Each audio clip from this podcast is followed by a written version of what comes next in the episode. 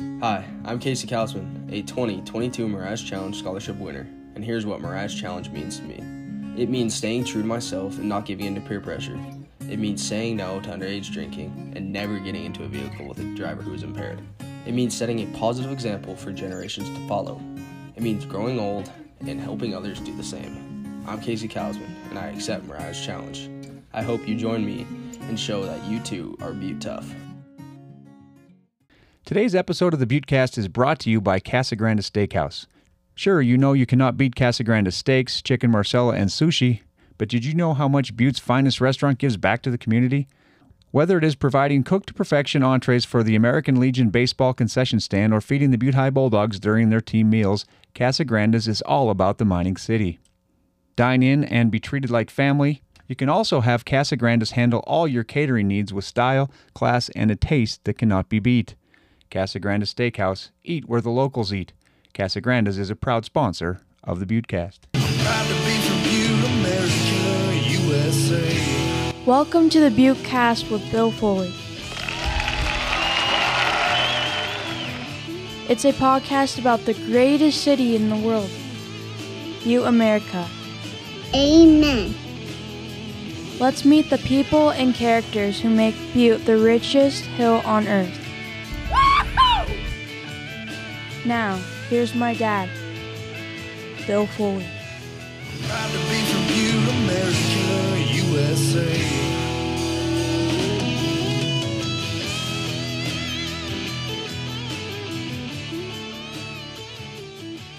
For more than a quarter of a century, I have had a close up look at the work done by Chris Heard. We started out at the University of Montana, where he was a student and certified athletic trainer, and I was a sports reporter for the school paper. I saw as Chris moved on from the Grizz, where he took care of the likes of Dave Dickenson, Randy Riley, and Brian Toon, to work at Butte Central, taking care of the likes of Jake Stagnoli, Alex Murphy, and Brooke Bacorny.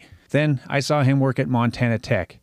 Now that he is in charge of all the athletic trainers for the St. James Sports Medicine team, I still see the work that he is doing. I saw how he helped change the culture and the way injuries are treated in high school and college sports over the years. I saw how he was instrumental in developing concussion protocols that help keep student athletes safe, or at least safer. As a parent of a student athlete, and even some students who are not necessarily athletes, I am thankful that our community has such a program. I have seen it benefit my children as well as yours. March is National Athletic Trainer Awareness Month, so I thought it would be a great time to sit down with my friend Chris for a talk. I met him in his office at St. James Healthcare yesterday, which was March 28th. Listen in as Chris discusses working with the 1995 national champion Montana Grizzly football team. Listen as he talks about his passion for his job and the student athletes and patients he deals with. Listen to see why he would recommend pursuing a career in athletic training still today.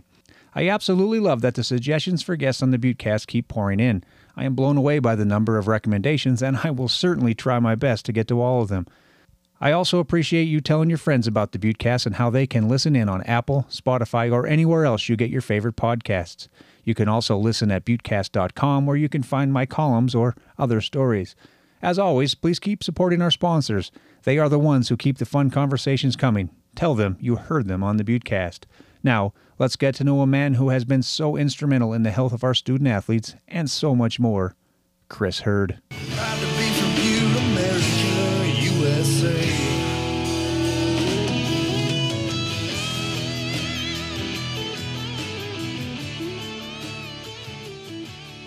All right, Mr. Chris Heard.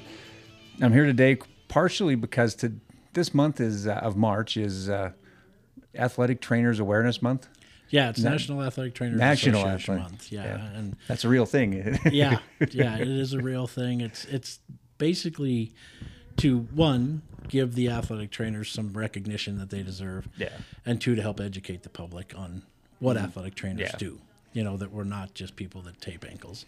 Yeah. That we're truly licensed healthcare professionals, just like physical therapists, occupational therapists, nurses. Yeah, yeah, and what you guys do, uh, of course, I've seen it firsthand. Over well, of course, I've we go back to when we were both at the University of Montana. I was trying to be a newspaper reporter, and you were you were doing what you do now as a student, Yeah. taping ankles and and and all that. You know, of course, way more than that, a kid. But uh, you were you know taking care of injuries back then, and, and serious injuries. Because I remember when Josh Paffhausen, I, I was at a practice one time. I think you were gone by then, but I was at a practice and. Uh, he had uh, he was with the trainers and stuff, and Mick Dennehy he was talking to the to the team about how poor Josh, you know, what a bad break, and I'm like, what the heck happened to Josh, you know, and uh, so I went over to one of the trainer, or I asked Josh, and he told me his ACL's gone. I go, you so you tore it? He goes, no, it's just gone. I'm like, what do you mean it's just gone? He goes, I don't know, it's just gone. So uh, I walk over to one of my friends who was in the trainers. You know, I had known. I said, "Okay, speak to me like I'm a five year old here, and, tell me how his AC or ACL is just gone." You know, of course, it had been repaired a couple times, and it just kind of deteriorated away. You know, Yeah. and but I realized, you know, what she was doing, even as a student, was you know so much more than taping ankles, as you say, dealing with dealing with the day to day injuries and, and the wellness of the team and stuff. So I, I've I've had a good appreciation for ath- athletic trainers do for quite some time. Yeah, they again they work hard. It's long hours, uh, a lot of time spent with those kids, those patients, and but for those of us that have done it for as long as I have now, and, and even the new ones, it's it's because you love to do it. You love Yeah. healthcare, you love sports. Um, it's a perfect mix. Yeah, is that why you got into it? Because sport, were you a sports fan as a kid, thinking I want to be, I want to do something in sports? Yeah, I mean, I, I played a lot of sports growing up. I played baseball up through muckers. Um, you know, played football through junior high, a little bit of basketball. But I mean, my graduating class was Gary Kane, Todd Erickson. Yeah, you graduated in class of '89. Yeah, Yeah, it was a. It was tough to get some playing time if you were only at best. and Lance. Allen was in that class too. Yeah, Lance was in that class. nice too. contingent of of Grizzlies Yes, from the yes. Bulldogs. In Yeah, and uh, and so uh, you know I really quit playing then, and then in high school, Dave Mason Senior was uh, the quote unquote athletic trainer for Butte High at the time. yeah, Uh, he was never a certified or licensed athletic trainer, but dang, Dave knew his stuff, and Yeah. he he really worked hard at making sure he knew what he was doing, Yeah. and he was excellent at what he did. And so he got me into being a student athletic trainer my junior year in high school. And so I spent every last period of the day with Dave, and then, you know, did a lot of the practices Yeah. and games, and that got me into it. And I knew I loved healthcare. Uh, my mom was in healthcare.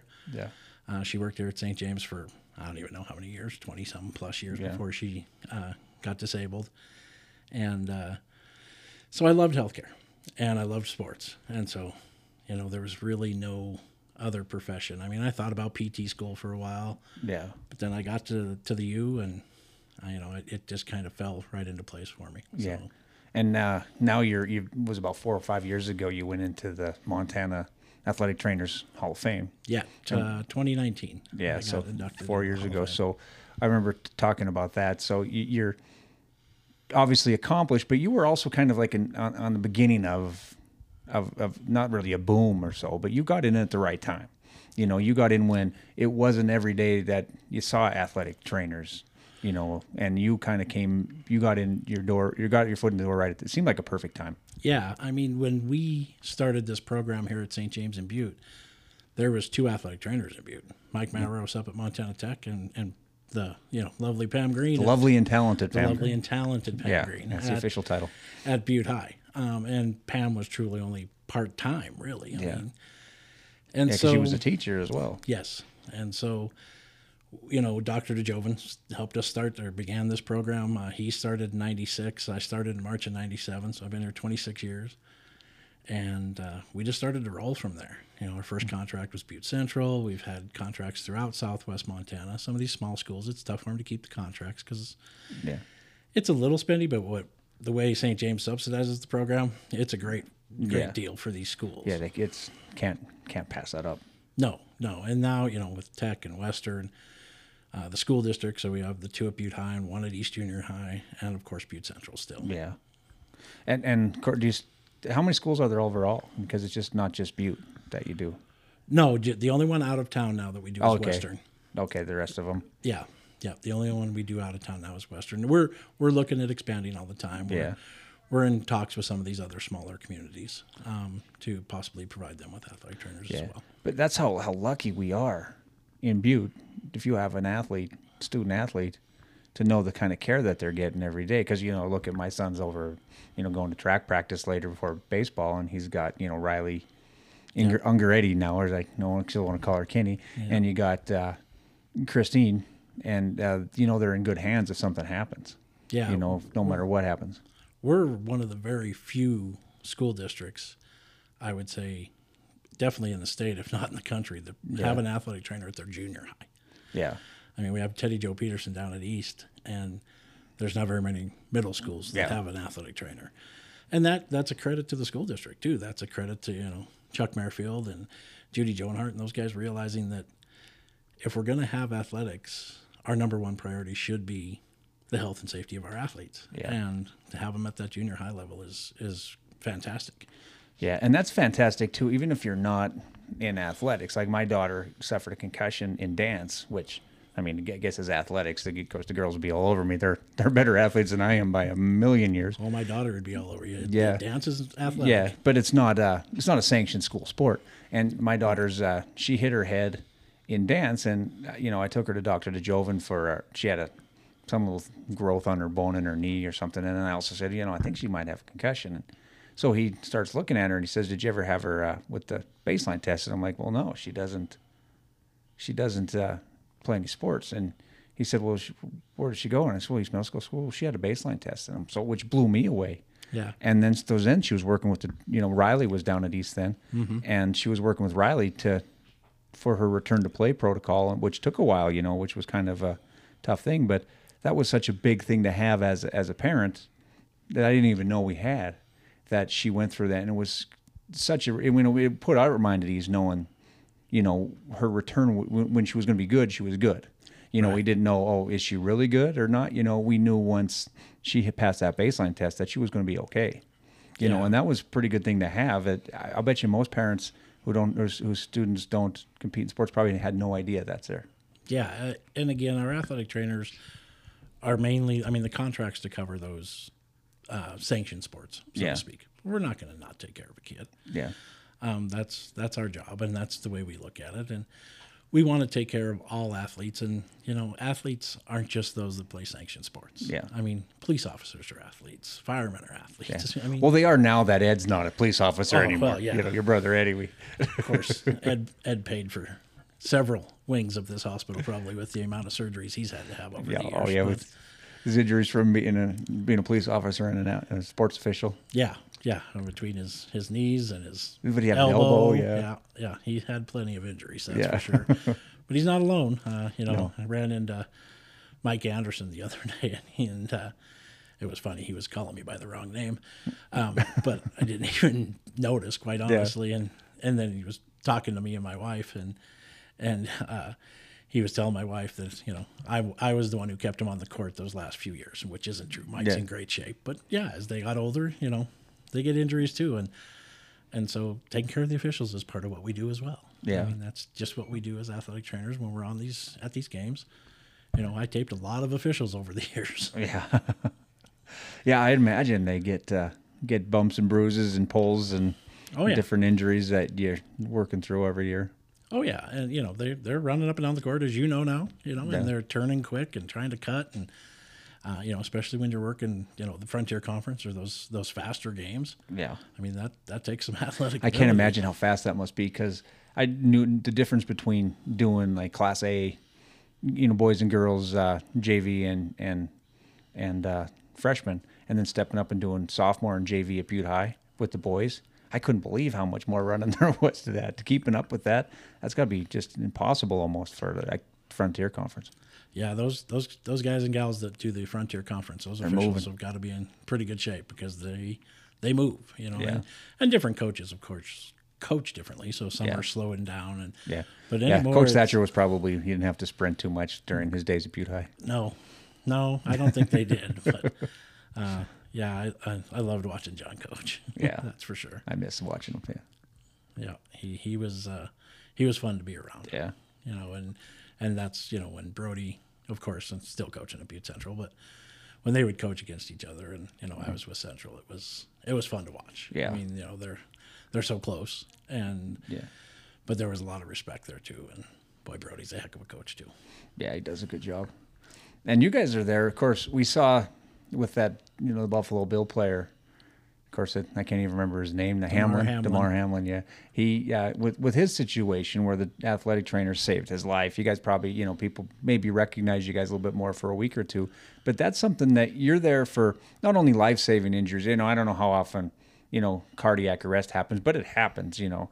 You know, we've seen it around the country. It happens and it could happen anytime.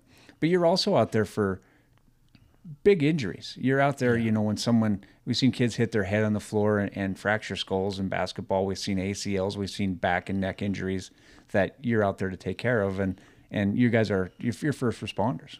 Absolutely. We we are trained in everything from injury to illness evaluation, treatment, rehabilitation. But one of the things we have to be really good at because it's the one that you know, if we miss an ACL or something like that, that's that's still a big deal. Yeah. And we don't, quite honestly. We're really good at what we do.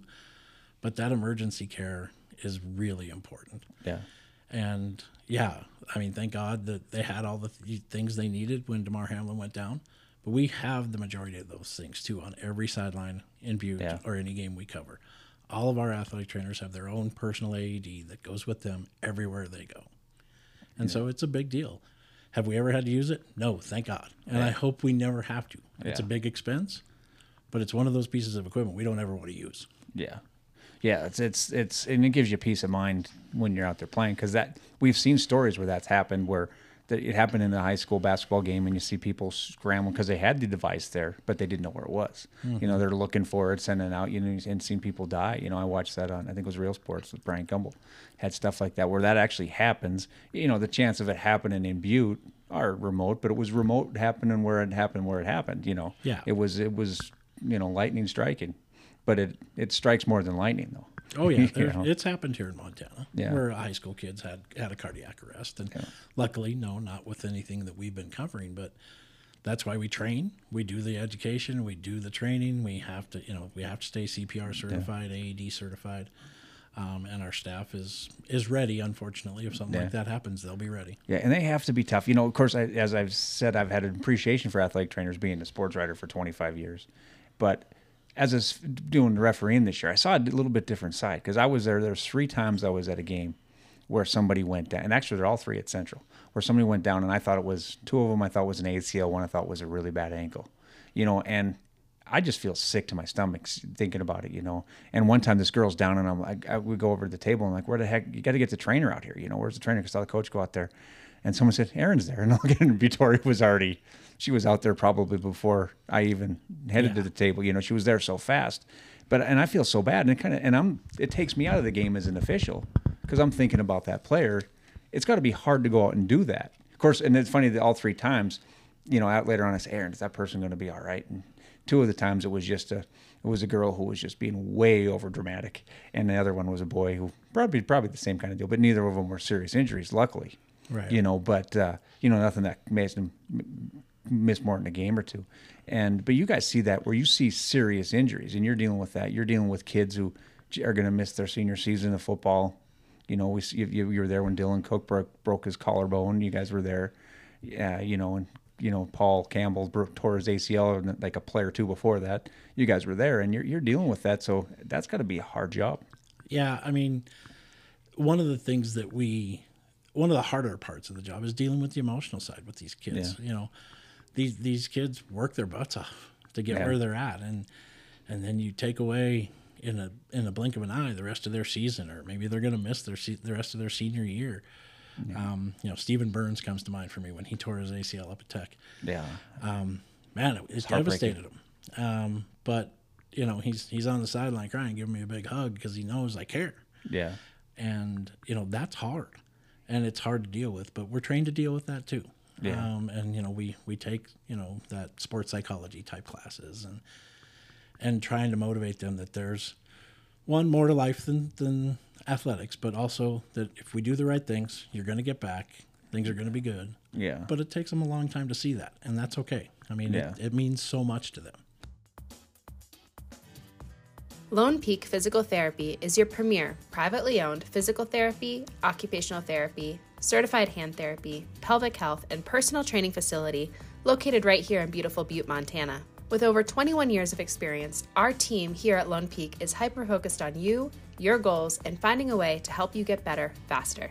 We provide one on one care with the highest quality specialized services. Are you tired of dealing with your low back pain, arthritis, carpal tunnel, neck pain, headaches, and shoulder pain? Did you just have a recent surgery? Do you struggle with feeling off balance or do you get dizzy during your day? How about a custom splint built for your hand and wrist? Did you recently have a baby and now your body feels tremendously foreign to you? Look no further. We are here for you and ready to help you move better and feel better every step of the way. You do not need a doctor's referral to come in and see us. We accept health insurance and also offer comprehensive self pay options. Don't settle for mediocre healthcare. Your journey to living better and getting back to doing what you love can start today. Give us a call at 406 494 7050 or visit our website at lonepeakpt.com to speak to an expert now.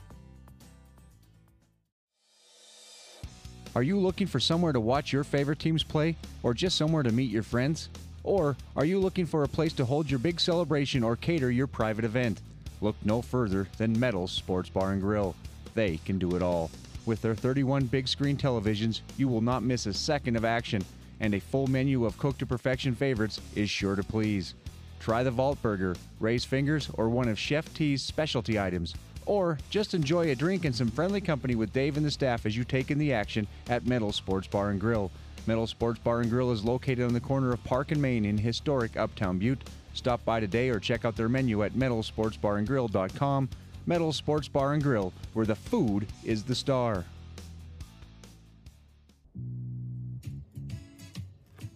There's no story so good that a drink from Park Street Liquors won't make it better. From the finest whiskeys and regional spirits to the latest RTDs and select wines, Park Street Liquors has all the ingredients to make your parties and stories legendary. Park Street Liquors can also assist with your corporate event or wedding by helping create and plan your wine and spirits menus. You name it, and Park Street Liquors has it. Stop by and see Tom and the crew at 133 West Park Street or call 406 782 6278. Make your stories legendary. 5518 Designs is your uptown butte destination for all of your apparel and gift needs. 5518 offers their own line of in house designed and locally produced apparel celebrating what we love about Butte and our Montana lifestyle. You'll also find outdoor essentials such as Chaco sandals, Dakine backpacks and gear, and Kavu apparel and packs, something for the whole family. Visit 5518 Designs at 27 North Main Street in the heart of historic Uptown Butte and online at shop5518.com. I think we needed to come over and talk to me when Caleb Bellich went down in the first in the first game of the NAI tournament up at the HPER Complex because I was in full on depression mode and I felt so bad for that young man, you know, and, I, and of course and for the team, you know, but more for the for him, you know, I wanted him to be part of that because I I got to know him a little bit and he's one of the nicest young men you'll ever meet in your life, just a good guy. And to see him do that, I was in full depression mode. So you probably should have came over and talked to me at that game. I think a lot of people were. I Yeah. was there, and it was uh, you could kind of feel the air come out of the gym. But boy, the rest of the team stepped up, and, and of course Caleb stepped up and kept being a leader. I'm sure I don't know him as well since I'm not at Tech as Yeah. much, but you know all of our athletic trainers speak very highly of him Yeah. and how great of a, of a leader he is, and you know, and Adam Hiatt and those guys just just did an amazing job this year at Montana Tech with basketball. The rest of those kids stepped up, played some amazing games. That was incredible and fun, wasn't that? That those two games were really fun, I don't know in all my years of Tech that I've ever seen the gym that full. Yeah. and it was it was fun. especially that second game, the second round game when they had all those Yeah. kids, young kids, were on the you know that they were out cheering the HPER Hooligans, Yes, they were. and it was it was fun. It was. I, I thoroughly enjoyed it. I, you know, Matt Stepan and those guys at Tech, they he has a great program going up Yeah. at Montana Tech and great coaches, and um, it's just really fun to be around. Yeah. Now, when you go out on a court like that and you sus- or a football field and you suspect someone's got a knee injury or you know they got a knee injury, but you you can you can kind of reach in and feel their ACL right on the field, kind of. Well, we do special tests like Lachman's or, uh, you know, there, there's a lot of different special tests, is what they're Yeah. called, that we do on whether it's an ankle, a knee, or whatever we're looking at. Yeah. And we try to do those almost immediately on the field, on the court, quickly because the kid's not guarding yet. Yeah. They're not trying to protect themselves, so to speak, yet. And so you can get a better feel on, you know, is the ACL torn? Is the, you know, ankle ligaments torn? Whatever it Yeah. is that you're evaluating. And then, you know, we do that briefly, check them, make sure that, you know, we're not dealing with any kind of major fractures, anything like that. Yeah. And then we get them off onto the sideline Yeah. where we can do a more thorough evaluation, make our determination there whether, you know, is this something we can possibly tape and get them back in the game or do we got to go back into the athletic training room? Yeah. Now, what are your, what what are your when you you you go on the field, you think it's an ACL. How often is it an ACL when you think it's an ACL? What's your percentage? Boy, I don't know. I I'm not saying I've never been wrong. That's for sure because I have. Um, you know, we all on just a physical evaluation, we're not all Nick DeJoven. That's for sure. Yeah. He doesn't ever get him wrong, really. Um, but I, I would say for the most part, I've been pretty accurate. If I thought it was an ACL, it was probably Yeah. an ACL. Uh, as with most of my athletic trainers that work in our program, I mean, we as athletic trainers, we watch the games differently, uh, especially when you're working a game. Like when I'm sitting in the stands with my dad or something like that, I'm watching the game. Yeah. Um, but when I'm watching it as an athletic trainer, I'm not necessarily watching the ball go in the hoop or when the quarterback releases the ball, I'm not watching it get caught for the touchdown. Yeah. You're watching the linemen, you're watching their legs, you're watching, Yeah. you, you just kind of watch it differently, looking for those injuries. You know, okay, the, so the quarterback got a late hit. Did he bounce his head off the turf when he got hit? Yeah. You know, we're looking for all those types of things so that we can hopefully pick out those injuries. And if you see it happen, it's a little easier to also understand what happened and is, Yeah. is it this or is it that? Yeah. And speaking of bouncing heads off the turf, concussions is such a big part of what you guys do.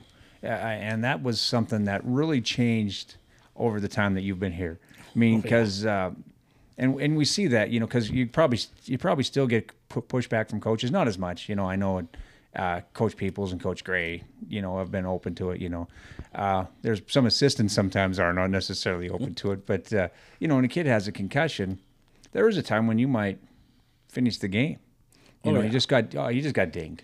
You know, that's what they'd say. And now you realize in the severity of all. You know, I, I look back and there was a newspaper story when Jim McMahon played for the Bears, where the the doctor on the team said he suffered a concussion in the first half, but it cleared up by halftime. You know, and it just and that's of course they he actually was played with an undiagnosed broken neck at one point too. So, but that stuff's not happening now. The NFL, of course, the NFL makes a look. us- You guys look bad sometimes when you know there's so much money on the line and the guy gets a concussion on Sunday and he's cleared to play for the Thursday game. Yeah. which just got to drive you nuts. But but you guys, the the concussion process, what you do now is so thorough. It's unbelievable. Yeah. I mean, again, like you're saying, I mean, 20, well, I, I became certified 28 years ago. Yeah. you know, when I was with the Grizz and and that, you know, back then, I mean, the standard of care was, you know, if their signs and symptoms cleared in 15 minutes and they didn't lose consciousness, you know, yeah, they could go back in the game. But that Yeah. was the standard of care. That is Yeah. not the standard of care anymore. No. Um, yeah, the impact testing, the the SCAT fives, which is the sideline testing we do. Um, you know, they follow up with a physician who understands concussions, Yeah. uh, which not every physician does. Yeah. Um, not all of them are trained in how concussions work, and you know it's it's a big deal because you know as we've seen over time, it can have lifelong effects Yeah. on these kids. You know, especially once you start, you know, adding concussion on top of concussion, they end up having some pretty severe possible brain injury to to trauma that can last a lifetime. Yeah, and not only were you you were you were instrumental in, in the whole you know you and Doctor DeJoven you know in in changing the culture of concussions around town, but you also around the whole state because you were kind of uh, you were behind that bill a little bit. Uh, what was it, the Dylan The Dylan Steigers Act. Dylan yeah. Steigers Act? Yeah, Yeah, I was part of helping. Yeah. You know, draft that, and you know, was involved with a lot of people. It by far wasn't just me. Yeah. Um, that uh, really, you know, worked and helped push that through the legislature. I testified in front of the, you know the legislature about how important it was. Yeah. To you know protect these kids, and because we understand, especially in a rural state like Montana, not every school is going to have an athletic trainer. Yeah. And so the coaches need to be educated, the parents need to be educated. Everyone needs to be educated so that these kids have the best possible outcome if one of these does happen. Yeah, and when you know you take your officials test every year, or to be certified to be an official, you have to pa- go take the video and, and pass a concussion test. You know, and coaches, you know, when you I've coached little league, I had to do that too because little league little league wasn't under the umbrella of that Dylan Steiger Act, I don't believe, but they followed suit. You know, they Mhm. kind of they went along with it, and you know they have their own protocols in for that. But that's the thing is you have to. I've taken that, watched those videos and taken that test probably seven times now Yeah. over the years, and uh, and it seems you know people think oh it's just common sense, but it, it's really it's not always that easy. You know, it's uh, and and that's the key is if you think there's possible concussion, you take you, you don't let them play. Right. take them out. You know, because we've seen it where, you know, two concussions can kill you.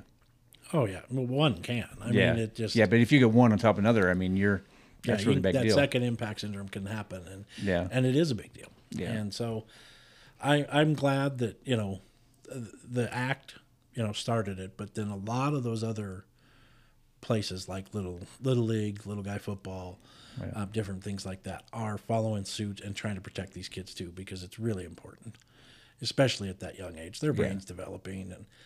uh, Not that it's not at the, the older age, but like I said, the Yeah. NFL, those guys are, are paid to, to do what they do, and they, they are well aware of the risks. And, Yeah. and if they're not, they're not paying attention. Yeah, and it probably helps to have coaches who listen to you as well. You know, I, I I've always Ari Gray. I've admired Ari Gray a ton. Hopefully, he's not listening to this to, to hear that. But uh, it, right before the champ, I think it was the Monday before the state championship game in 2012. His his running back uh, Dylan Eisenbarth goes up and tells him, "Say, hey, I've been having headaches. You know, it's symptoms." And and Ari didn't bad nice. He said, "Hey, go see the trainer." And he knew once he sent Dylan to that trainer that Dylan wasn't playing in the state championship game Yeah. you know, and there were years where, of course, you know, the rub dirt on it, you know, toughen up, you know, you'll be you'll be fine, and and that's an injury that's hard for a lot of fans to see. I mean, I remember Danny Leary missed a state tournament with a concussion, and people are like, "What is she doing? She's not hurt." Yeah. I'm like, yeah, she is. You just can't see it. So, but for Ari to just jump on that right away, I, that was very commendable. I thought, and that's probably got to make your job easier when you have coaches like that Oh, that listen to you. absolutely. And he has been fantastic to, to work with, um, you know, along with a lot of the other coaches as well. But, but Jake Eisenbarth too. It's not Dylan Eisenbarth. It's Yes, Jake. it is Jake. Yeah. um, but yeah, uh, Ari's been fantastic to work with. He's, you know, I, I I have no problem with coaches asking us questions. Yeah. Um, you know, every coach wants to know, and they want to know when can when can the kid come back and when can they play again. And our job is to make sure that we get them back as fast as we possibly can, but as safe as Yeah. we possibly can. And you know, I've had difficult coaches. I've had great coaches you know, throughout my career, you know, and some, you know, like Don Reed, who was one of the most quiet, laid back. Yeah. But I've also seen him really fired up, you know. Yeah. If Dave Dickenson was hurt, Don wasn't very excited about that fact. Yeah. Um, but it's the same at, whether it's with the Grizz or it's at East Junior High. I mean, the coaches want their kids to play, and that's their job. Their job is to coach the kids and want them to play. Our job is to make sure it's safe. Yeah. Yeah, Don Reed, I, I I love that guy. Oh, he's great. But you, but you did. I've had coaches. I've heard coaches. I've actually I've, I've heard of coaches telling kids, "Oh, you can't go to the doctor. What are you doing going to the doctor? They're gonna, you know, they're gonna put, you know, just go down to CVS, get a brace if you're a sorry, kind of stuff." Yeah. But you know, but those are those coaches have faded away, for the most part. They have. And again, even those coaches, you know, I've found over the years, they still really do care about the kids. Oh yeah, you know, just a they don't go different into those perspective, yeah. professions, and especially the coaches we have now. I mean, nobody's getting extremely rich coaching at you know, and I'm not saying Montana Tech and Western Yeah. and they aren't paying their coaches. They are, yeah. but nobody's you know nobody's making a million a year, and so they really care about. It's kids. not Nick Saban you're we're dealing with, right? Exactly. Yeah. But they but they also have a job and their job is to win games. Yeah. Our job is to make sure that all the players that are on the field are safe to be there. Yeah, and and still, uh, you know, Ari Gray would agree with me on that. I think the, I, I'm not sure who was the athletic trainers at the time when they won the state title, but because Riley wasn't certainly there yet, she was. No, I think it was. Maisie, Walters, and maybe Brian Fitzpatrick back then. I'm Yeah. not sure. I, I know. I'm pretty sure Maisie was there. But you know, and then, but you know, Eric. of course, Eric should get more credit than he dishes out because he he studies the science of stuff and he changes his practice. He changes, you know, he wants when to sleep, what to drink water, you know, mm-hmm. what to do. He he really pays attention to that stuff. But keeping that team healthy, because I, of course, there's some people want to want to kill me for this, but that wasn't the most talented team in the state that year. You know, they were good. We had, we had Dylan Cook, whose really name is Dylan, or not, Right. or, or not Dylan Cook. It wasn't really Dylan Cook. It was uh, the older Cook, uh, Dylan Cook's brother. Dallas Cook. Dallas. I can't get my name straight. I think it's early dementia here for me. But uh, I uh, so we have Dallas Cook. We have some great receivers. We have Dalton Dom. We have some great defensive players. You know, uh, you, so many good players in that team. But they were healthy. They didn't Yeah. miss a lot, other than the state championship game at the running back. But still, we had Zach Bunny yes. to go in there play. But for the most part, they didn't miss a lot of game time with injuries. and that's not to say that they didn't take hard hits or whatever. They just had the the right approach, I think, that helped them stay healthy.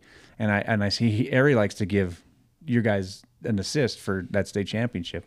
Of course, he gets it, I think, for listening to the trainers and following that advice and being proactive and stuff. But Yeah, he that- that- really took that. You know the the more the more you hit, the better chance of concussions and that. And he Yeah. extrapolated that all the way down the line to every injury. And it's true. yeah, I mean, the more full contact, live contact they have, there's a better chance of injury. Not saying you can't tear an ACL with nobody around you on the middle of a football field when you're Yeah. making a cut. But he knew the healthier he kept his team, you know, the better they were going to be, and that's kind of what I've seen from him since. And and he does a great job of that balance Yeah. of getting them prepared to play, which you've got to do some hitting to be able to be prepared to play football, yeah, but not going overboard yeah. and trying to keep the kids as healthy as possible. And he saw how many injuries occur practice versus game, and you realize there's a lot of injuries that happen in practice. Oh yeah, you, you practice a lot more than you play. Yeah. I mean, especially football. I mean, you play one game a week, whereas Yeah. you're practicing four or five at minimum, and so just the exposure rates are just much higher in Yeah. practice. and things have changed. If you, I think people who played football, even in the early 2000s, probably watching a practice today would be shocked at the difference in a football practice. Yeah, yeah. They're for the most part, most coaches I know have gone away with, you know, doing the full, all the time live one on one hitting, you know, Yeah. kind of stuff. It just. It doesn't make them that much better by any means, and you definitely have a higher chance of injury. Congratulations to this week's Lescavar Honda Athletes of the Week East Middle School eighth graders Kaylee Mering and Riley Mingus. Both take home the honors after their second season participating in unified sports at the school. Marion receives the girls' honor after showing that she was a strong force for Coach Shahan's Wildcats. Mingus is the boys' honoree after playing forward for Coach Dennehy's Eagles. Congratulations, Kaylee and Riley, and thank you, Lescavar Honda, for honoring the hardworking student athletes of the mining city. Hey Butte America, John Davis here at Lescavar Honda. If you've been putting off the purchase of that new truck or SUV, now's the time to start looking. We have one of the largest selections of cars, trucks, and SUVs and prices that just can't be beat. Most of our vehicles come with a 20 year, 200,000 mile warranty to help with those costly repairs and giving you that peace of mind. Since 1957, Lescavar Honda's been here for you. Stop on down and see us, Lescavar Honda. Lockmer Plumbing is more than Butte's complete union plumbing shop. Whether it is sponsoring Little League Baseball, high school athletics, Montana Tech, youth racing, 4 H, Mining City Christmas, Action Inc.'s Homeless Solution Program, Head Start, or Big Brothers, Big Sisters of Butte, Lockmer Plumbing is always looking out for the people of the mining city. Owned and operated by Troy and Amy Lockmer since 2002, Lockmer Plumbing can handle all your residential, commercial, and industrial plumbing needs as well as making repairs and installations on all plumbing and boiler systems. In the heart of Uptown Butte, Lockmer Plumbing can also assist on new construction and planning for your new home or development. Call 406 782 2224 or visit lockmerplumbing.com today. Lockmer Plumbing has your pipes covered and so much more.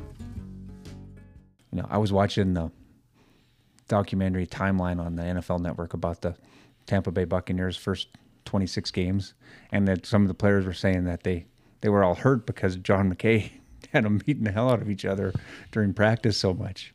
And you know they had like 12 knee surgeries out of the first in the first year and some crazy thing you know but that was the mentality back then. You know you were a wimp if you needed water other than right after practice.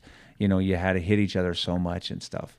And uh, it's changed. And and I, I think a lot of that change and has been the, the the implementation of, or the of more athletic trainers around you know Yeah. the, the athletic trainers are actually certified athletic trainers and that makes a big difference Yeah, absolutely. I mean, again, you know, cert- national certification has been around for a long, long time. yeah Um, but state licensure in Montana just started, I think, 07, 09. I can't remember. I was the Yeah. chairman of the board of licensure for Yeah. the first nine years of its existence. But so it, it hasn't been around that long, especially in a place like Montana. yeah Um, you know, again, that wasn't that long ago, really, that there was only two in Butte. yeah And so the more we can get out there, the more we can educate, the better off everyone's going to be. And, and again, our goal is that every kid plays in every game, just like the coaches. Yeah. But we're going to make sure they're safe to be there. Yeah. Yeah. You're not the enemy there that's taking them away. Yeah, and, and again, you know, I, again, I don't blame coaches. I've had a lot of coaches being really mad at me. Yeah, parents probably too. And parents, and that's okay. I'm again, my job, and you know, you know, Nick and I, he came up with the mantra. You know, our job is to preserve the health of the athlete, and that's Yeah. always been our mantra here at sport. You know, for sports medicine through St. James, and that's true. That's our job. That's what we are here to do. And if we can do that, your team's going to be more successful too. And most coaches understand that we're part of the team. We want to be part of the team. We want to make them all successful, but not at the expense of someone's health. Yeah. And speaking of being part of the team, you were part of that team when the Grizzlies won the 1995 national championship game. Yeah. You're there on the sideline with your, your would probably had a backpack, fanny pack full of stuff. Oh, yeah. Tape and everything, and you're taking care of guys. And and that game was one of the Dave. You mentioned Dave Dickenson earlier. Of course, was one of our heroes. You know, always will be in Montana. Uh, that was one of the toughest performances I've ever seen in that championship game alone because he was sacked ten times. Yeah. And that was a team where I think, you know, hopefully Randy Riley and Brian Toon aren't listening to this. You know, they had the safety that Mhm. was the difference in the 22 20 game. But I would venture to guess that of the 40 or the the 22 starters, Marshall was better than us in 21 of Yeah. them. But Yeah. we had Dave Dickenson.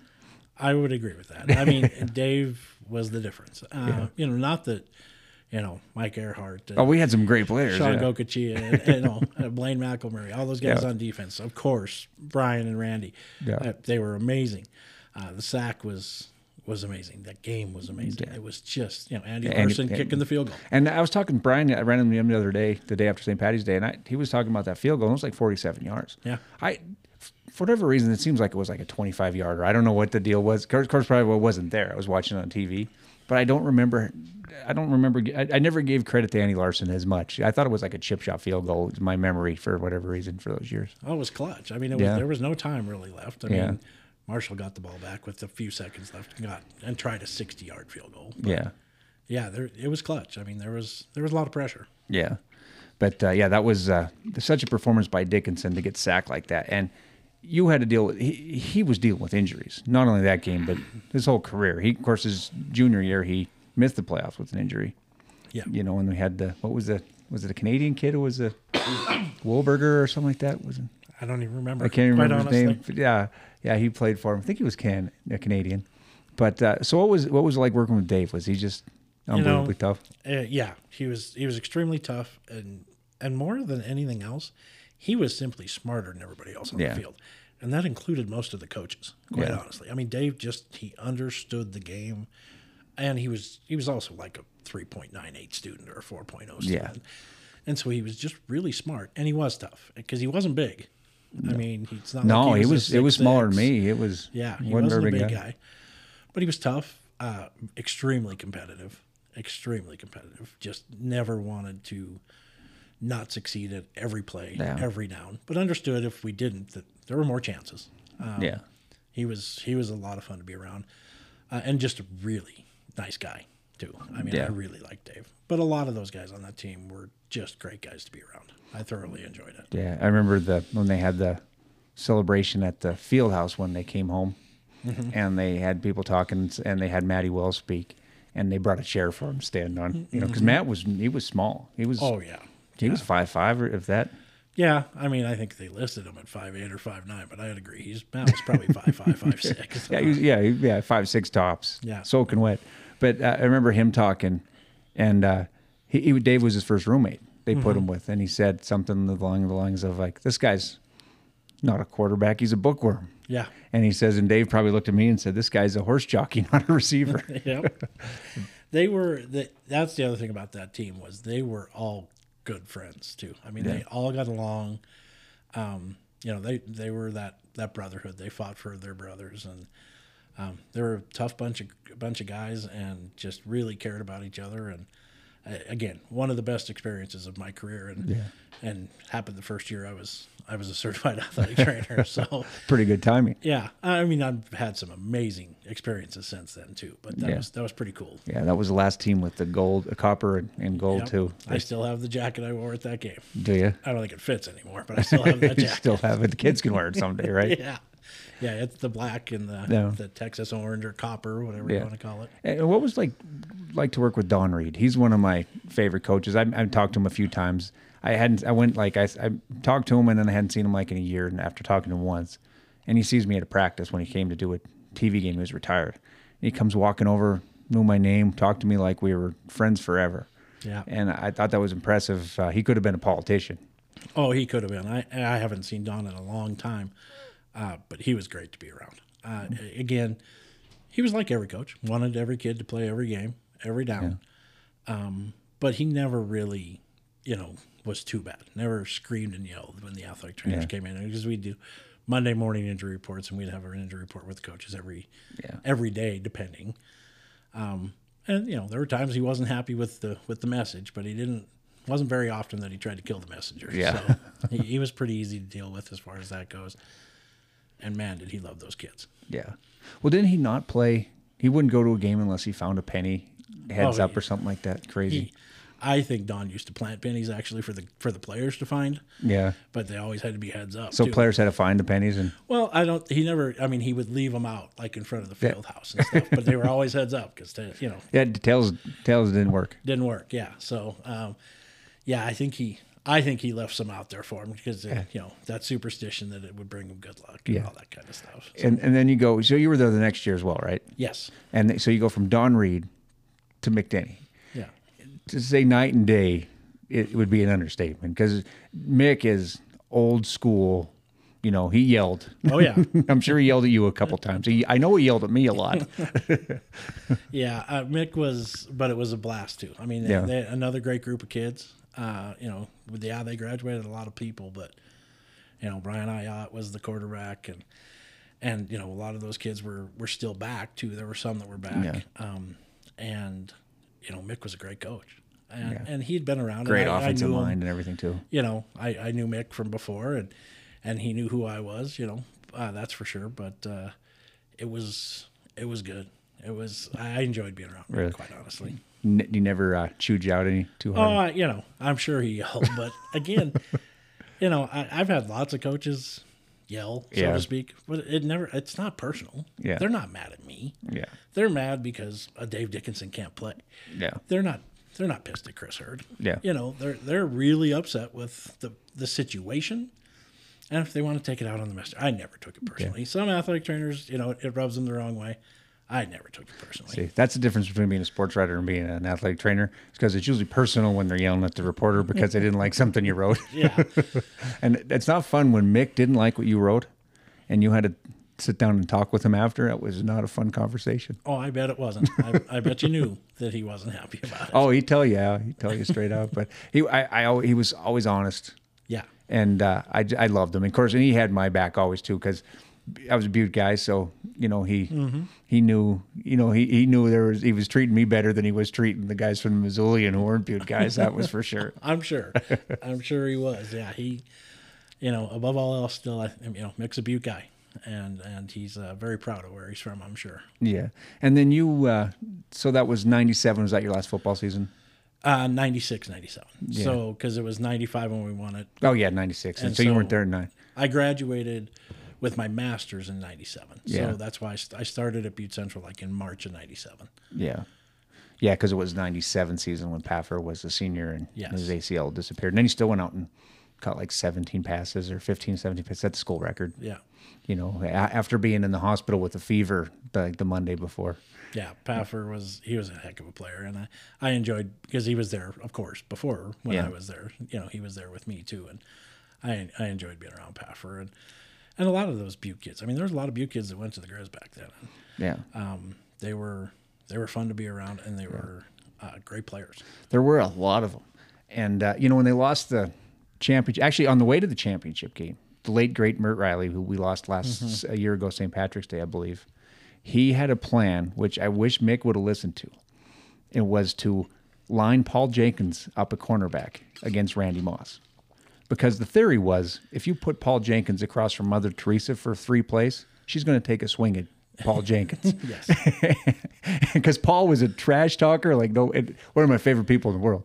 But he he could trash talk like nobody's business. They figure he put him out there. Randy Moss is going to take a poke at him. He's going to get kicked out of the game, and that increases their chances so much of winning. Although that was such a, if you take that, you took Randy Moss away from that Marshall team, they were still really dang good. Yeah, I mean, you know, I, I think there were times we were triple teaming Randy Moss. Yeah. and then they just run the ball. Yeah. I mean, or they really, could still even throw it to Randy then too. Yeah. Oh God, yeah. I mean, he was he was at minimum six inches taller than anybody else in our defense.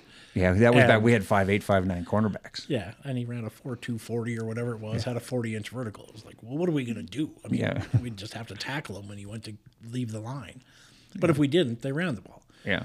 But their defense didn't really stop the Grizz that year either. I mean, they, I think it was, they scored 27, 28. Yeah. Was the score of that game, something like that. So it was like, what, 45, 27, something like Yeah. that. Yeah. Yeah. I mean, so we couldn't really stop them offensively, but they didn't, it's not like No. they completely Yeah, Brian I had a, had a good game. Yeah. You know, and Joe Douglas, I believe, had a big game. Mm-hmm. He was a good player. And uh, they had, was Pennington was their quarterback, right? And then went on to play in the NFL. No, year. Pennington was there the year before when they won, and then he redshirted because they brought the transfer from That's Florida. right. And I can't remember that guy's name if he ever I did anything because they had a brand new coach who came from Florida that year. And Pennington redshirted, and he actually wrote a co- weekly column in the newspaper in Huntington, West Virginia during that football season. Oh. And I remember Yeah, reading I that before the game. that. Yeah. I, but it was, it was, a So we, when we did beat them, so and that's what I say is the Grizzlies had the, they were better at that one position in '95 for sure. They were better, and that was Chad Pennington was a freshman. Yeah. Dave Dickenson was a senior, and I still think Dave. I mean, they, they wouldn't. He didn't get really a good shot in the NFL because he's five ten. Oh, absolutely. Yeah. He, I think if they would have given him Today, a legit shot. today they would because you know Russell Wilson. You see these guys who are you know Mhm. five ten. The guy who's going to be drafted in the first couple picks. You know, guy from Alabama. You know, he's five ten. Yeah. You know, ish. You know, right around there. And he's going to get a chance. And I, and I think, of course, I look back at on the, the clown car of quarterbacks the Bears rolled out over the '90s and then the early and well until until Justin Fields, Dave Dickenson would have been an upgrade by a big ways over any one of them if they'd have given him a chance. Oh yeah, I, I I really believe in my heart that Dave could have been successful in the NFL Yeah. if they gave him a chance. Yeah, without question. And they never really did. His only chance I thought he was going to get, then they signed Doug. The Chargers signed Doug Flutie right after. Yeah, And- yeah. I thought he had a shot at, at, at San Diego too. And that's a guy who should have been 100 percent in the NFL his whole career too. It's Doug Flutie. yeah, absolutely. Yeah. Again, he, he just Dave just understood the game better than anybody else. Yeah. And and he I think that translates, and it still does today. Yeah, that's why that's he's why so he's coaching. successful as a coach. Yeah. so good. Now, so you when you left you left UM, you you, you, you moved back to your hometown. And you get a good good job opens up because the Joven Doctor Joven's doing. Yeah, like I that. said, so he- that he- was good timing again for you. Yeah, he came in '96, summer of '96. Uh, part of his agreement to come here, one, he, he wanted to live in a smaller town, blue Yeah. collar. Uh, you know, that's just Yeah, he comes. He's a team from- doctor from the Steelers. Yeah, which was great for me because I'm a Steelers fan. So, Oh, are you? Yeah. Um, but he he wanted So to were you a fanboy for the first couple of years? So what was he like? What was he like? No, uh, I didn't bug him too much about Yeah. it, but it it's been pretty neat. To See, I, I bug him like that. Yeah, I'm a fanboy of it. You know, it was pretty neat to get to know like the Steelers athletic trainers, though, like John Norwig, and I've met a lot of Yeah. their team physicians and a lot of Nick's buddies. Yeah. I mean that that was that's been some of the neatest things too. Pretty cool. Uh, but it was yeah, he was he wanted to start a sports medicine program. I was graduating. Um, I, you know, of course, knew some people in Butte. Kathy Hill was my boss back then. She's she was uh, Holly Ferguson's position. Wow. Um, and so I interviewed. He's like, "Well, yeah, if we have a local kid that can start the program with, that's probably even better." And of course, I knew everybody at Butte Central. I Yeah. mean, the Peopleses and us. I've known them since we were little little kids. So Yeah, well, you were related to the Petrinos. Yeah. Yeah. You know, so Yeah, and the Petrinos of are course my cousins. And and Bob Petrino is, you know, I think there's a picture of Bob Petrino probably on the wall above Don Peoples' mantle. Yeah. You know, the Pope and Bob Petrino. yeah, yeah. Butter was was uh, uh, an excellent coach, Yeah. and, and and quite honestly, a great uncle too. Yeah. Um, but uh, yeah, and so it worked out perfect for me, Bill. It was just lucky. Yeah. You know, and it's sometimes definitely better to be lucky than good, I guess. Yeah. And the timing worked out, and I've had the opportunity to to go different places or possibly you know take another job, but uh, I mean uh, now Yeah. this is this program. Uh, it means the world to me. Yeah. Uh, and I know it meant the world to Nick DeJoven too, and still does. Yeah. Uh, and we're gonna we're gonna carry on. Uh, it sucks losing him. He's uh, those are some yeah, big I, shoes to fill. I felt really uh, when I saw that he was retiring. I was like, just say it ain't so. Yeah, yeah, uh, and, you know, and I know I know I said it in the in his little thing for up at Montana Tech. Uh, he's was an exceptional surgeon, uh, exceptional doctor, um, great mentor. Taught me so much over the last twenty six years. He's also a great friend. Yeah. and uh, you know I'm gonna miss him a lot. Yeah. Uh, we'll stay in touch. There's no doubt about that. It's not like he's not like he died. He retired. Yeah. and he's you know he's gonna live up by Clancy, I believe he's planning yeah, on. Right? just so he can be closer to his grandkids and his kids, and and that's you know perfect. So he's not, gonna- you know, we'll see him a lot still. Yeah. I think you'll still see him at some tech games Yeah. and stuff like that. What What is it about him that made him such a great doctor all these years? Um, you know his his attention to detail, his you know he he in in the OR, um, we're just seeing a patient. He wanted he really had the drive. He wanted to be perfect. He wanted it to be the very best it could possibly be. And that might irritate some people, but I'm sorry if if a doc is cutting me open. And they're like, "Meh, close enough." Well, you want be a very happy. perfectionist. I want somebody who's a perfectionist, and and I'm not saying Nick was, you know, extremely hard on people that weren't perfectionists, but he drove you to, you know, present your best case, no matter what it was. I mean, he loved data, loved doing research. He never stopped going to, you know, classes and training and doing his continuing education stuff. Um, and then he he always expected us to raise the bar Yeah. and uh, you know there was never um, uh, the bar was never we never got there you know Yeah. because we get there and he'd move it Yeah. and that's great that's great I Yeah. mean, made you better all the time. yeah I remember the first thing he said to me when I got inducted into the Hall of Fame he said well that's great but we're not done you got to keep going I'm like oh we're going we're, we're going and and that's where we're at now uh, you know I I don't expect to lower the bar one bit just Yeah. because Nick DeJoven you know has retired we're going to keep moving forward and uh, we've got a, a great uh, fellowship trained orthopedic surgeon coming in the fall. Uh, it's going to be, we're going to keep moving forward. I promise. Nice. And so you worked at Central for a few several years. You Ten. were ten, so you were the you're the head athletic trainer at Central, and then at one point you took on Montana Tech and Central at the same time. Yeah, one fall I did both. How uh, how did you get any sleep? Uh, I didn't. It was that was a tough fall. Yeah. Um, uh, the the other athletic trainer was still at Tech, but it was just me at Butte Central, and so I went back and forth a lot. Luckily, they're not too far apart. Yeah. Um, you know, didn't leave Central high and dry. We we had an athletic trainer coming in January, and so you know I worked with Joe McLafferty, and of course Butte Central was great to work with. Um, you know, never left anybody high and dry, and and then uh, yeah, I just I worked a lot. It Yeah. was it was a it was a long four or five months. Not that you don't work a lot as an athletic trainer anyway, but Yeah. Those four or five. No, I, I see tough. the hours that they're putting in, you know, and they're not just standing around.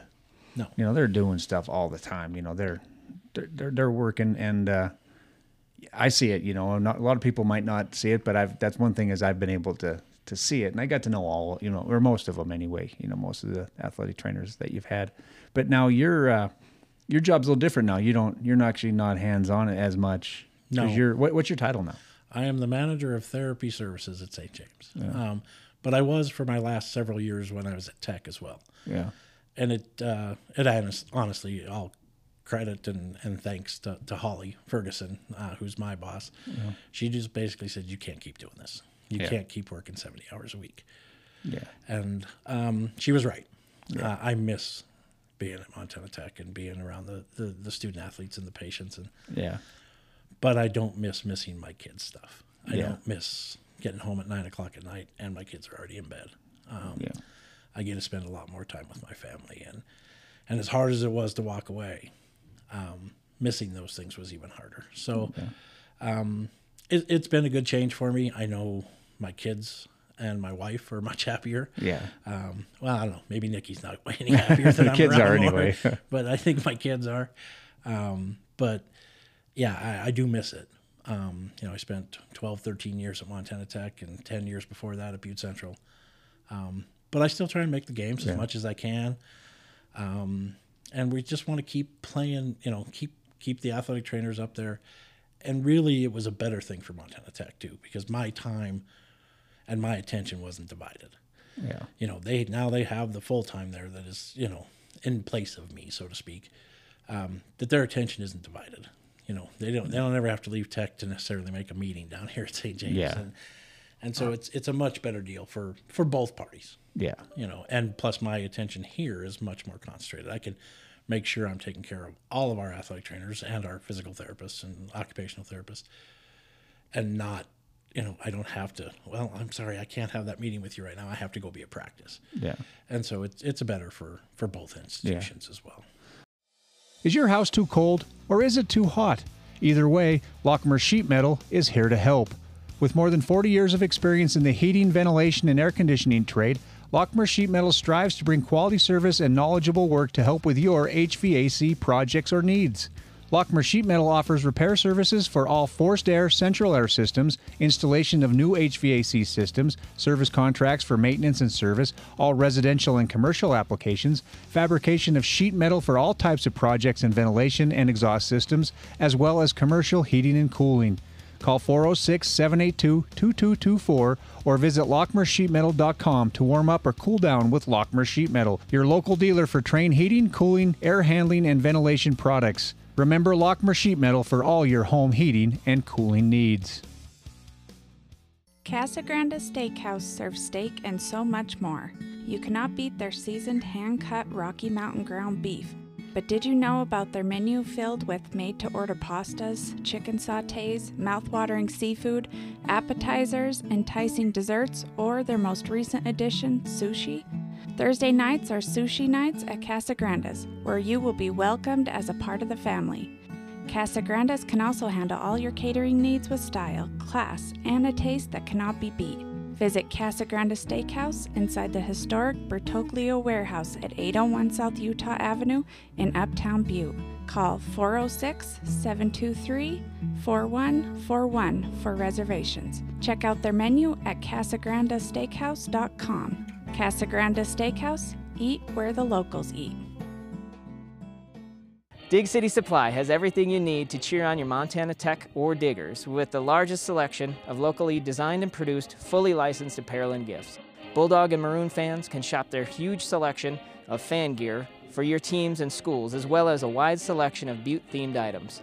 Modern, classic, wear your pride from Dig City Supply, a division of 5518 Designs located across from the parking garage at 43 West Park Street in Uptown Butte or online at digcitysupply.com. Visiting your neighborhood Thriftway Superstops was already your favorite stop of the day. Now it is even better. Join the brand new Thriftway Loyalty Club to rack up big discounts, earn free stuff, and receive more TLC with every visit. Download the TLC app and take advantage of great deals on pizza, grab and go favorites, fresh brewed coffee, cool fountain drinks, and much, much more at your neighborhood Thriftway Superstops. Loyalty Club members also save 5 cents per gallon off top tier Conoco fuel every single day. Plus, earn points at the pump and in the store. This message is brought to you by Anode Designs in Anaconda. I know what you're all thinking.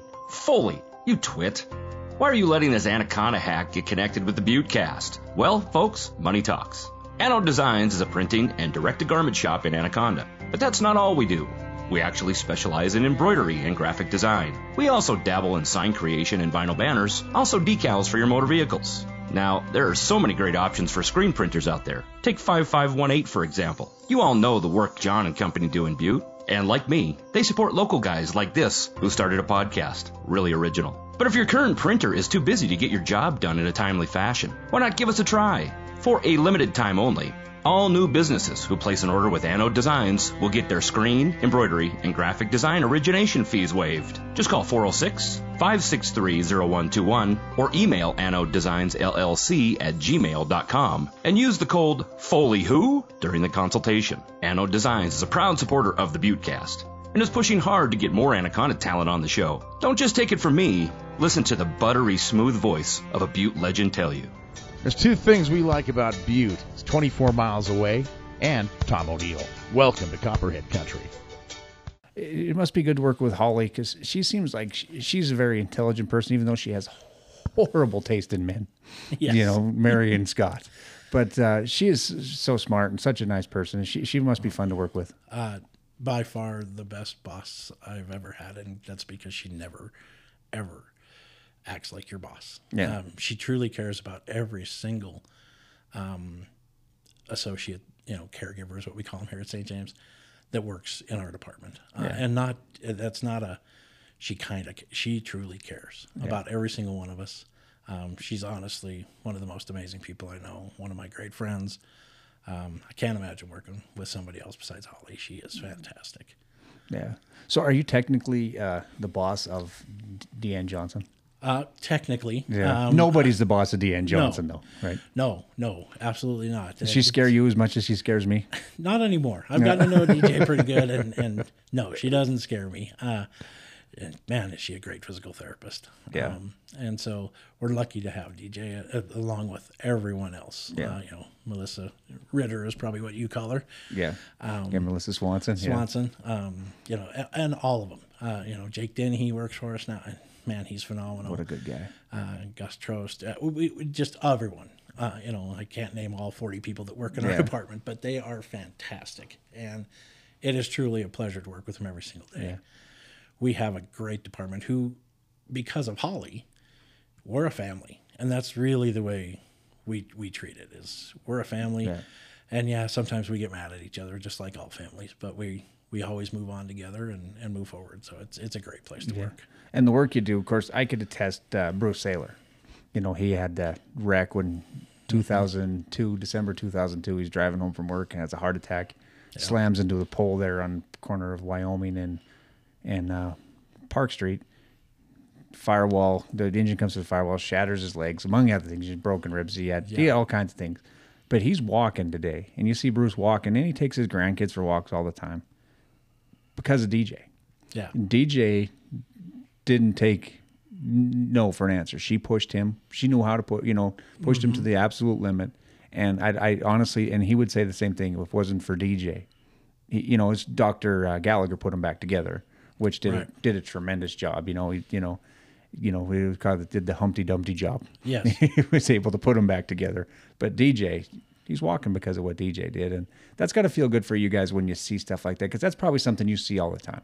You see somebody come in here, they're a mess, and then they they go on and they can they can live a life after it. yeah it, it is it's very rewarding and that's you know it's part of what i miss too you know not being at schools anymore and dealing Yeah. hands-on with the patients as much but that's not my job. Yeah, my job is to make those that do do that yeah, their it's to make their job easier. Yeah. and it's to support them in any way i can. And um it's so it may be not quite as rewarding but man it's it's it's fun to to give them the resources they need or the support they need to help let them do those things. Um, Yeah. you know and that's my job with the athletic trainers. Um, you know we were talking all the hours they work and how hard they work part of my job is to make sure that they have a good work life balance too. Yeah. and i really work hard at it and and i you know i harp on them all the time. If if it's getting out of control your work life balance you got to tell me. Yeah, because i want to fix it. You've got to have a life still. It can't just be work. Hmm, because that's what Holly did to you. oh absolutely. Yeah. absolutely she did. Yeah, yeah, because you were you were working round the clock. Yeah. Well, and it was, you know, and, and unfortunately, it's you know, we're we're salaried, we're exempt employees. Yeah. So, Yeah. my my pay went up in the sense of I, I make you know the same amount, but Yeah. my per hour pay per hour went through. Yeah, It went, went a little better than it was. Yeah. You hate to, when you're working salary, you probably hated to think of what the per hour was at sometimes when you're putting in 70, 80 hours a week. Yeah, at times. And again, like every athletic trainer, you got to expect. I mean, two a days, those times, Yeah. it's crazy. Mm-hmm. But when you get the chance, when there's downtime, like in the spring, or you know, over Christmas break, you got to take some time, and you gotta you gotta recoup, and you gotta you know recharge. The downtime is less and less. The seasons, Yes, there's the, the seasons overlap. Mhm. You know, the basketball starts before football ends. Track starts before f- basketball ends. Yep. And so there's just no downtime. And then there's a lot there's stuff going on in the summer. There's Yeah. just there's just a hard it's hard for you. You know, as a sports writer, I know it's hard to take. It was almost impossible to plan two days to go to Lagoon. Yeah. You know, last year, last summer for me. So I can't imagine what it's like for people who just can't easily leave. Yeah, I mean, luckily for us, we don't have a ton like in July anyway. I mean, there's some camps at Yeah. the schools and some things like that, but I really insist those guys try and get away as much as they can in like July and and even in June. But you know, a lot of these, you know, there's camps, and Yeah. we cover the camps, and we're covering all that stuff, and so Yeah, your cousin Kyle keeps it pretty busy during during Yeah. camps up there. Kyle Yeah. Samson. Yeah, but I mean that you know Chuck Morrell did too, and you know that's just kind of what these colleges do. But even you know Ari and them have their couple camps, and um, you know Butte Central does theirs, and and that's great. But you know I need our staff to get away too. They need to break. Yeah.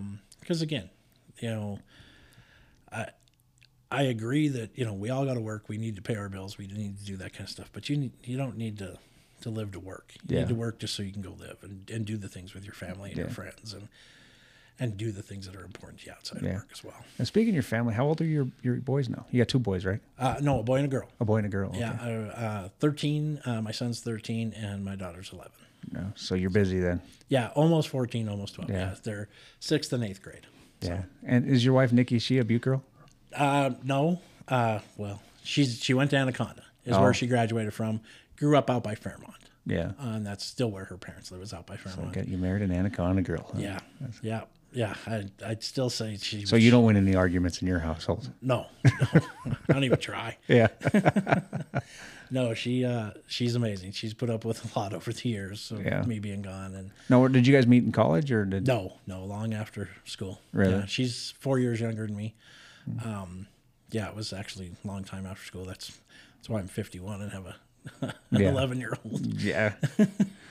so, but it's uh, I I I love watching my kids. Uh, my son's not really into sports, but Yeah. that's okay. Uh, you know, I you know I've had a lot of people be like, "Well, you're an athletic trainer. You're not going to make your kid play sports." No. I'm like, only thing I want to make my kid do is try and get good grades and be happy. Yeah. Um, but he's a he loves being outdoors. He rides his mountain bike, rides his dirt bike, uh, loves to hunt, fish, ski, whatever. If he can be outside, he's outside. Like Yeah. yesterday, he was out riding his mountain bike. Does. Uncle yesterday. Denham take him fishing a lot? Oh yeah. Yeah. yeah, yeah, They do some fishing. They uh, Denham uh, uh, and Carrie take the kids to Jordan for like a ten to twelve days every every June, and Oh, nice. hang out at Fort Peck with with Denham's family, and the kids love it.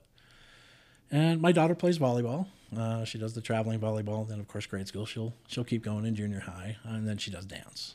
Yeah. Um, and so, but they they love being outside. Keeps you which is- busy. which is I do too. I Yeah. love you know we camp and fish and all that kind of stuff as much as we can. So And now that you hopefully have a little more time to do it, uh, yes, thanks Yeah. to Holly. yeah, it it uh, it's been a lot more enjoyable. Yeah. I, I thoroughly enjoy that yeah, and you still go to the games as much as I can. Yeah, because yeah. you're you have your season tickets there behind the bench at Tech. yeah, yeah, yeah. I try and go up with my dad as much as I can, and and he doesn't miss anything. That's for sure. And Yeah. my mom were a staple there for a long time, and um, boy, they they sure enjoy going to all the games. Though they you know, we go to Butte High games, we go to Butte Central games. They not. They don't care. They just they always just wanted to be there and, Yeah. and enjoy the games and, and my dad's the same way now. He still just wants to go. Yeah, was your dad a, a Butte High guy? Um, so actually, that, and this is why you know my family's never been one of those Butte High, Butte Central Yeah. families because my, my mom and dad both graduated from Butte Central, Okay. and then when my dad got a job back here in Butte, it was with the school district at Butte Yeah. High. So then all through school, we all went to Butte High and Yeah. through the public school system. And then when Carrie graduated from Western, she started teaching at Central. When I came back from the U of Yeah. M, I was at Butte Central. I mean, and so, but my dad was with the school district until he retired from the school district and Yeah. became the county superintendent. Yeah, those are good. Those are the good families. As uh, I, you know, it's never been Butte High versus Butte Central in my house. You know, it's Right. Butte. Yeah. You know, and that's good to hear. That, Yeah, we always supported them both. I mean, my dad, of course, he he refereed all the time when I was younger.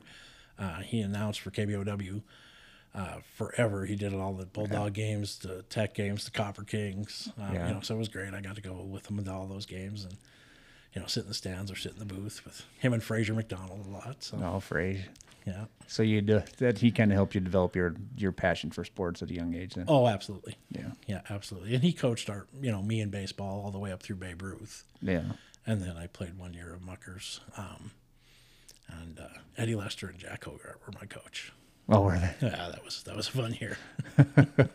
Those guys are fun guys. yes, they are. Yeah, the sheriff. You see him on TV being serious all the time and stuff, but he's one of the funniest most fun guys to be around you'll ever. Oh, he ever is. see. Yeah, I, I really enjoy conversations with Ed. He's he's a lot of fun to have a conversation with. Those guys pretty good coaches too. They were, they were, and you know, as as you know, uh, you know, as even at Testaments last year with with Eddie Lester. I mean, you know what he did for Fonz, and Yeah. you know, get him to swing by and stuff. You know, Eddie loves the game and loves Legion baseball in Butte, and um, uh, that was that was really Oh. Yeah. neat and good to see.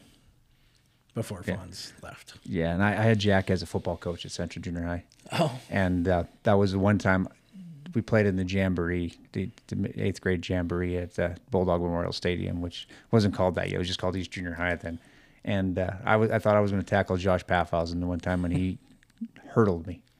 Just went. I've written about it several times, but he hurdled me, and I looked down the field. I'm laying there, and he's got the ball out one hand like Walter Payton, just zigzagging down the field, you know.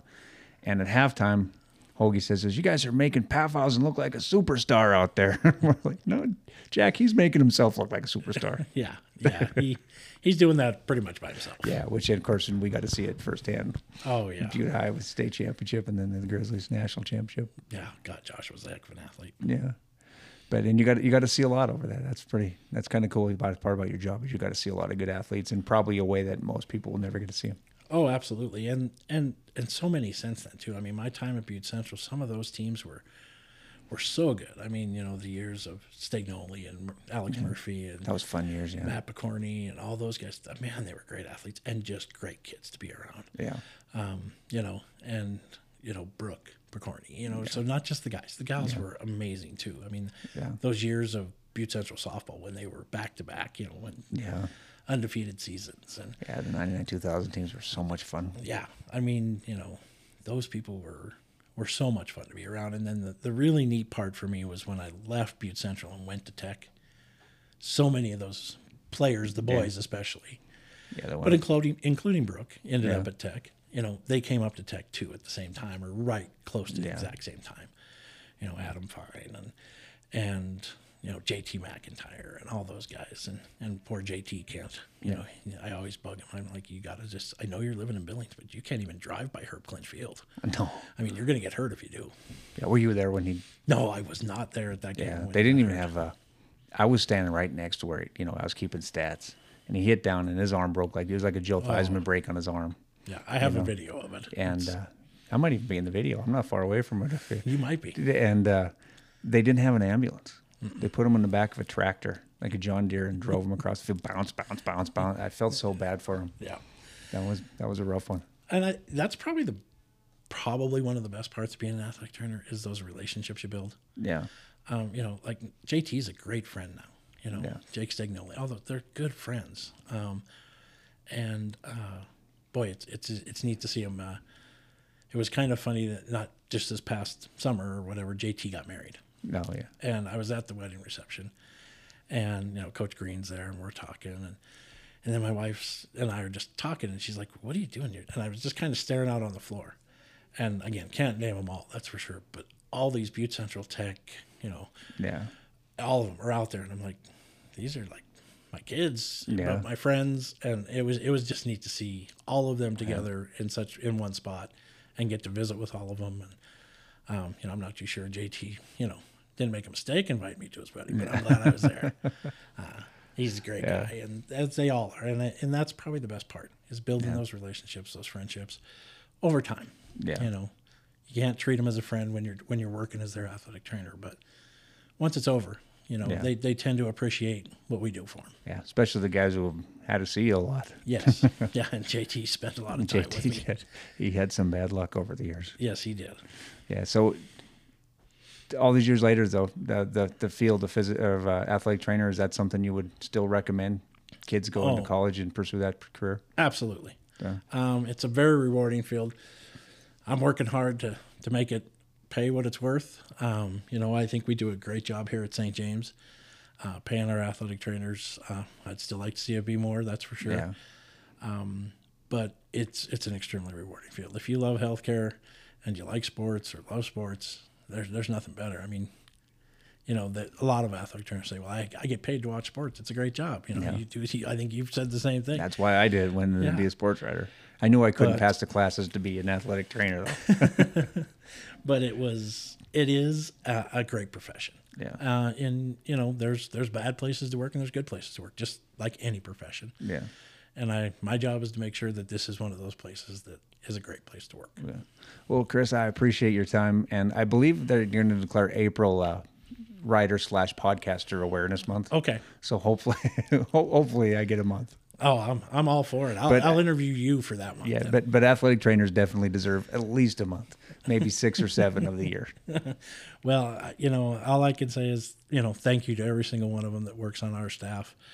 Um, every single athletic trainer had an influence in my life. Uh, and uh, you know, if you're out there and, and you listen to this when you when you get a chance, thank those those guys and gals that yeah, for sure that take care of your take care of your kids because they're working hard and they truly do care.